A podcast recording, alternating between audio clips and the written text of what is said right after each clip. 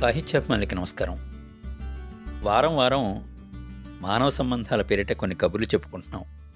శ్రీరమణ గారి రచన. ఈ వారం శ్రీరమణ గారు ఉప్మాకి మానవ సంబంధాలకి ఉన్న సంబంధం ఏమిటో సరదా కబుర్లో చెప్తారు. విందామా మరి? ఉప్మా కాళిదాసస్య అన్నారు. ఉప్మా అంటే కాళిదాసే అని అర్థం. కొందరు పండితులు ఇది తిండి విశేషం కాదు ఇది ఒక అలంకార విశేషం అని వాదిస్తారు. ఏదైతేనేమి? ఉప్మా అనేది మాత్రం సత్యం. జీవితంలోనూ సాహిత్యంలోనూ ఉప్మాకి ఉన్న సుస్థిర స్థానం మరి దేనికి లేదు. అనుకోకుండా ఎవరింటికైనా వెళ్తే యోగక్షేమాలు విచారించేలోగా ఇంటావిడ ఉప్మా కలయబెట్టి మనకి పెట్టేస్తుంది. ఇది తెలుగు సంస్కృతిలో భాగం. తెలుగు కథ పుట్టి నూరు సంవత్సరాలు దాటిన సరిగ్గా మొదటి యాభై ఏళ్ళలో సంఖ్యాపరంగా చూస్తే వచ్చిన కథలు చాలా తక్కువ. తర్వాత వేగం పుంజుకుంది. ఇటీవల ఒక పరిశోధనలో ఎనభై మూడు వేల నాలుగు వందల పదకొండు తెలుగు కథల్లో ఉప్మా ప్రస్తావన ఉన్నట్టు వెల్లడైంది. ఈ గౌరవం మరే పలహారానికి దక్కలేదు సరికదా? మొదటి పది స్థానాలు ఉప్మానే దక్కించుకోవడం గమనార్హం. ఇందులో కొన్ని నాటు రవ్వవి కాగా కొన్ని బొంబాయి రవ్వవి. ఒక ప్రముఖ రచయిత్రి ఆవిడ కథల్లో ఇంటికి ఎవరొచ్చినా క్షణంలో ఉప్మా చేయడం అనేది తప్పనిసరిగా ఉంటుంది. పెరట్లో కరివేపాకు చెట్టు కూడా కథలో పాత్రగా ఉంటుంది. కొన్ని కథలు చదివాక వాళ్ళ అబ్బాయి అన్నాడు అమ్మా ఎటూ రోజు ఇంట్లో అదే కదా పోనీ నీ కథల్లో అయినా హాయిగా పూరి బంగాళాదుంప కూర చేరాదా అని బతిమలాడుకోని నాకు తెలుసు. అయితే ఆవిడ కథాగమనం కుంటుపడుతుందని ఉప్మా విషయంలో పునరాలోచనకి తావివ్వలేదు. పూర్వం పెళ్ళిళ్ళు అంటే మానవ సంబంధాలు మర్యాదలు సర్వం ఉప్మాతోనే ముడిపడి ఉండేవి. విడిదికి ఉప్మాలు వెళ్ళాయా అని పెళ్ళి పెద్దల కేకలేయడం వంట పందిట్లో వినిపిస్తూ ఉండేది. తాటాకు బుట్టలో వేడివేడి ఉప్మా గోకర్ణాలతో అల్లప్పచ్చడి హార్లిక్ సీసాల్లో కారప్పొడి వాటి వెంట నేతి జాడీలు విడిదికి వెళ్ళేవి. దాని తగ్గట్టు భోజనానికి తెచ్చిన అరిటాకుల్ని ఉప్మా కోసం దోసెడు పరిణామంలో కోసి పెట్టేవాళ్ళు లేత అరిటాకులో వేడివేడి ఉప్మా తినడం ఒక గొప్ప అనుభవం. బావగారు ఇప్పటికీ నలభై మంది మీ ఉప్మా ఫలహారం తిన్నారు. ఒక్కరికి ఇంత జీడిపప్పు తగిలిన పాపాన పోలేదు. అసలు మొత్తం మీద ఎన్ని పిక్కలు వేశారో సెలవిస్తారేమిటి అని మగపెళ్ళివారి కుళ్ళు జోకులు వినిపించేవి. ఇప్పటికీ అంతే ఏ మధ్యతరగతి ఇల్లాలైనా ఉదారంగా పూర్తి జీడిపప్పుని ఉప్మాలో వేయదు సరికదా?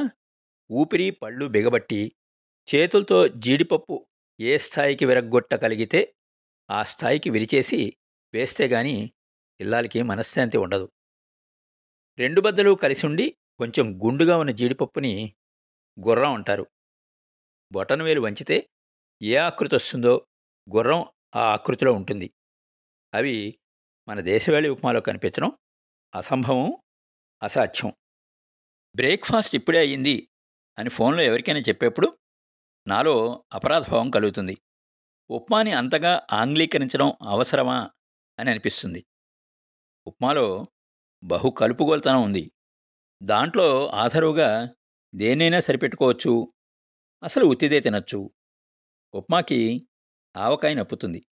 కొబ్బరి చట్నీలు కారపొడి వంటివి సరే సరి. కానీ ఇంట్లో కలిపెట్టే ఉప్మాలకి చట్నీలు ఉండవు అనేది జగమెరిగిన సత్యం. ఉప్మా పైన పంచదార చల్లితే పిల్లలు ఇష్టంగా తింటారు.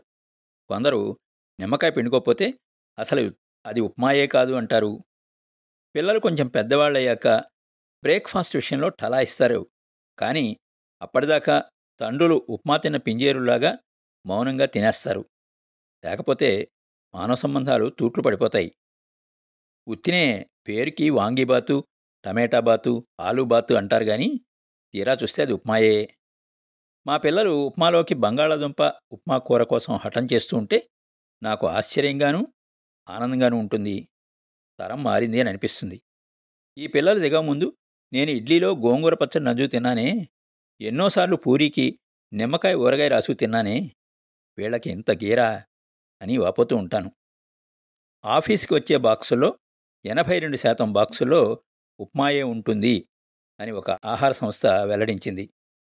మధ్యతరగతి దిగువ మధ్యతరగతి మనిషి ఏడాదికి యాభై కిలోల ఉడికించిన ఉప్మా తింటాడు అని ఒక అంచనా.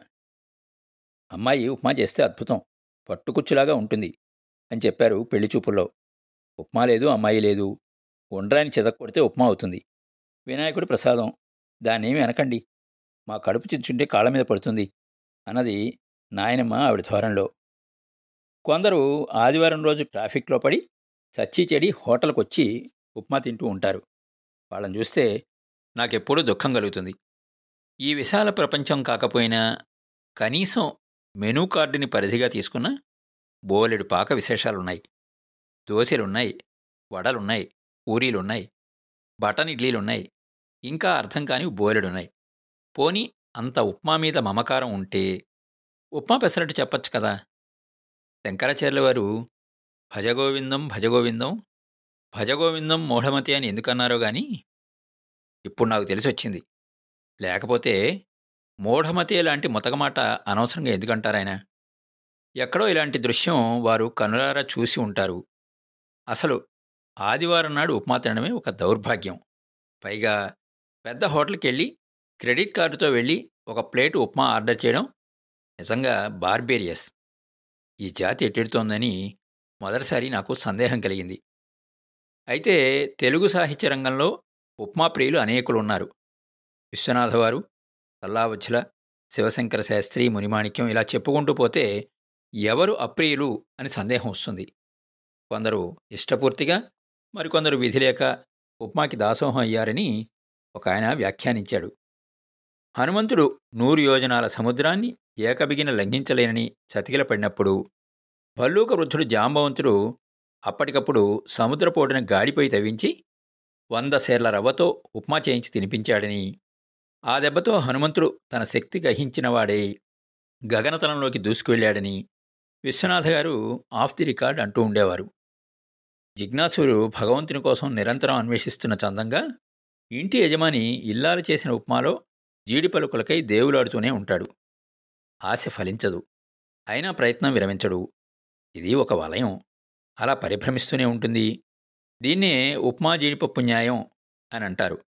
దొరకదు అని తెలిసిన వెతుకులాట ఆపకపోవడం అనేది మానవ నేజం. చంద్రమౌళి ప్రభుత్వ సర్వీసులో చిరుద్యోగి. ఎక్కడ తేడా వచ్చిందో గాని అవినీతి నిరోధక శాఖ దాడి జరిగి దాదాపు మూడున్నర కోట్లు స్థిరచరాస్తులున్నట్టు లెక్క తేలింది. మూడు సంవత్సరాల జైలు శిక్ష ఖరారయ్యింది. ఆదాయాన్ని మించిన ఆస్తిని వదులుకుంటే ఏడాదితో శిక్ష సరిపెట్టగలం అని న్యాయవాదులు బేరం చేశారు. చంద్రమౌళి ఇంకో రెండేళ్ళ జైలు శిక్షకే ఇష్టపడ్డాడు. మూడేళ్ళ తర్వాత జైలు నుంచి తిరిగొచ్చాడు. చంద్రమౌళి వచ్చి రాగానే అల్పాహారంగా ఉప్మా వడ్డించింది చంద్రమౌళి భార్య. అతను ఖిన్నుడైనాడు. ఈ మూడేళ్ళలో తన ఆస్తులు ఏడు కోట్లకి పెరిగాయి. మూడేళ్ళు జైలు తిండి తినొచ్చాను అన్న జాలి కూడా లేకుండా ఉప్మానా అని కుమిలిపోయాడు. అంతే ఆ తర్వాత చంద్రమౌళి మరి కనిపించలేదు. ఆత్మహత్య చేసుకున్నాడని కొందరు బైరాగుల్లో కలిసిపోయాడని మరికొందరు చెప్పుకున్నారు. పాపం పుణ్యం మనకి తెలీదు.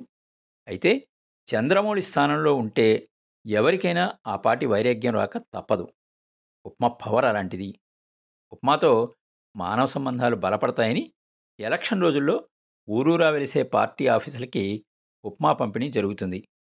ఉప్మా నువ్వు వర్ధిల్లుగాక విన్నారు కదండి? ఉప్మా మానవ సంబంధాలు శ్రీరమణ గారి రచన.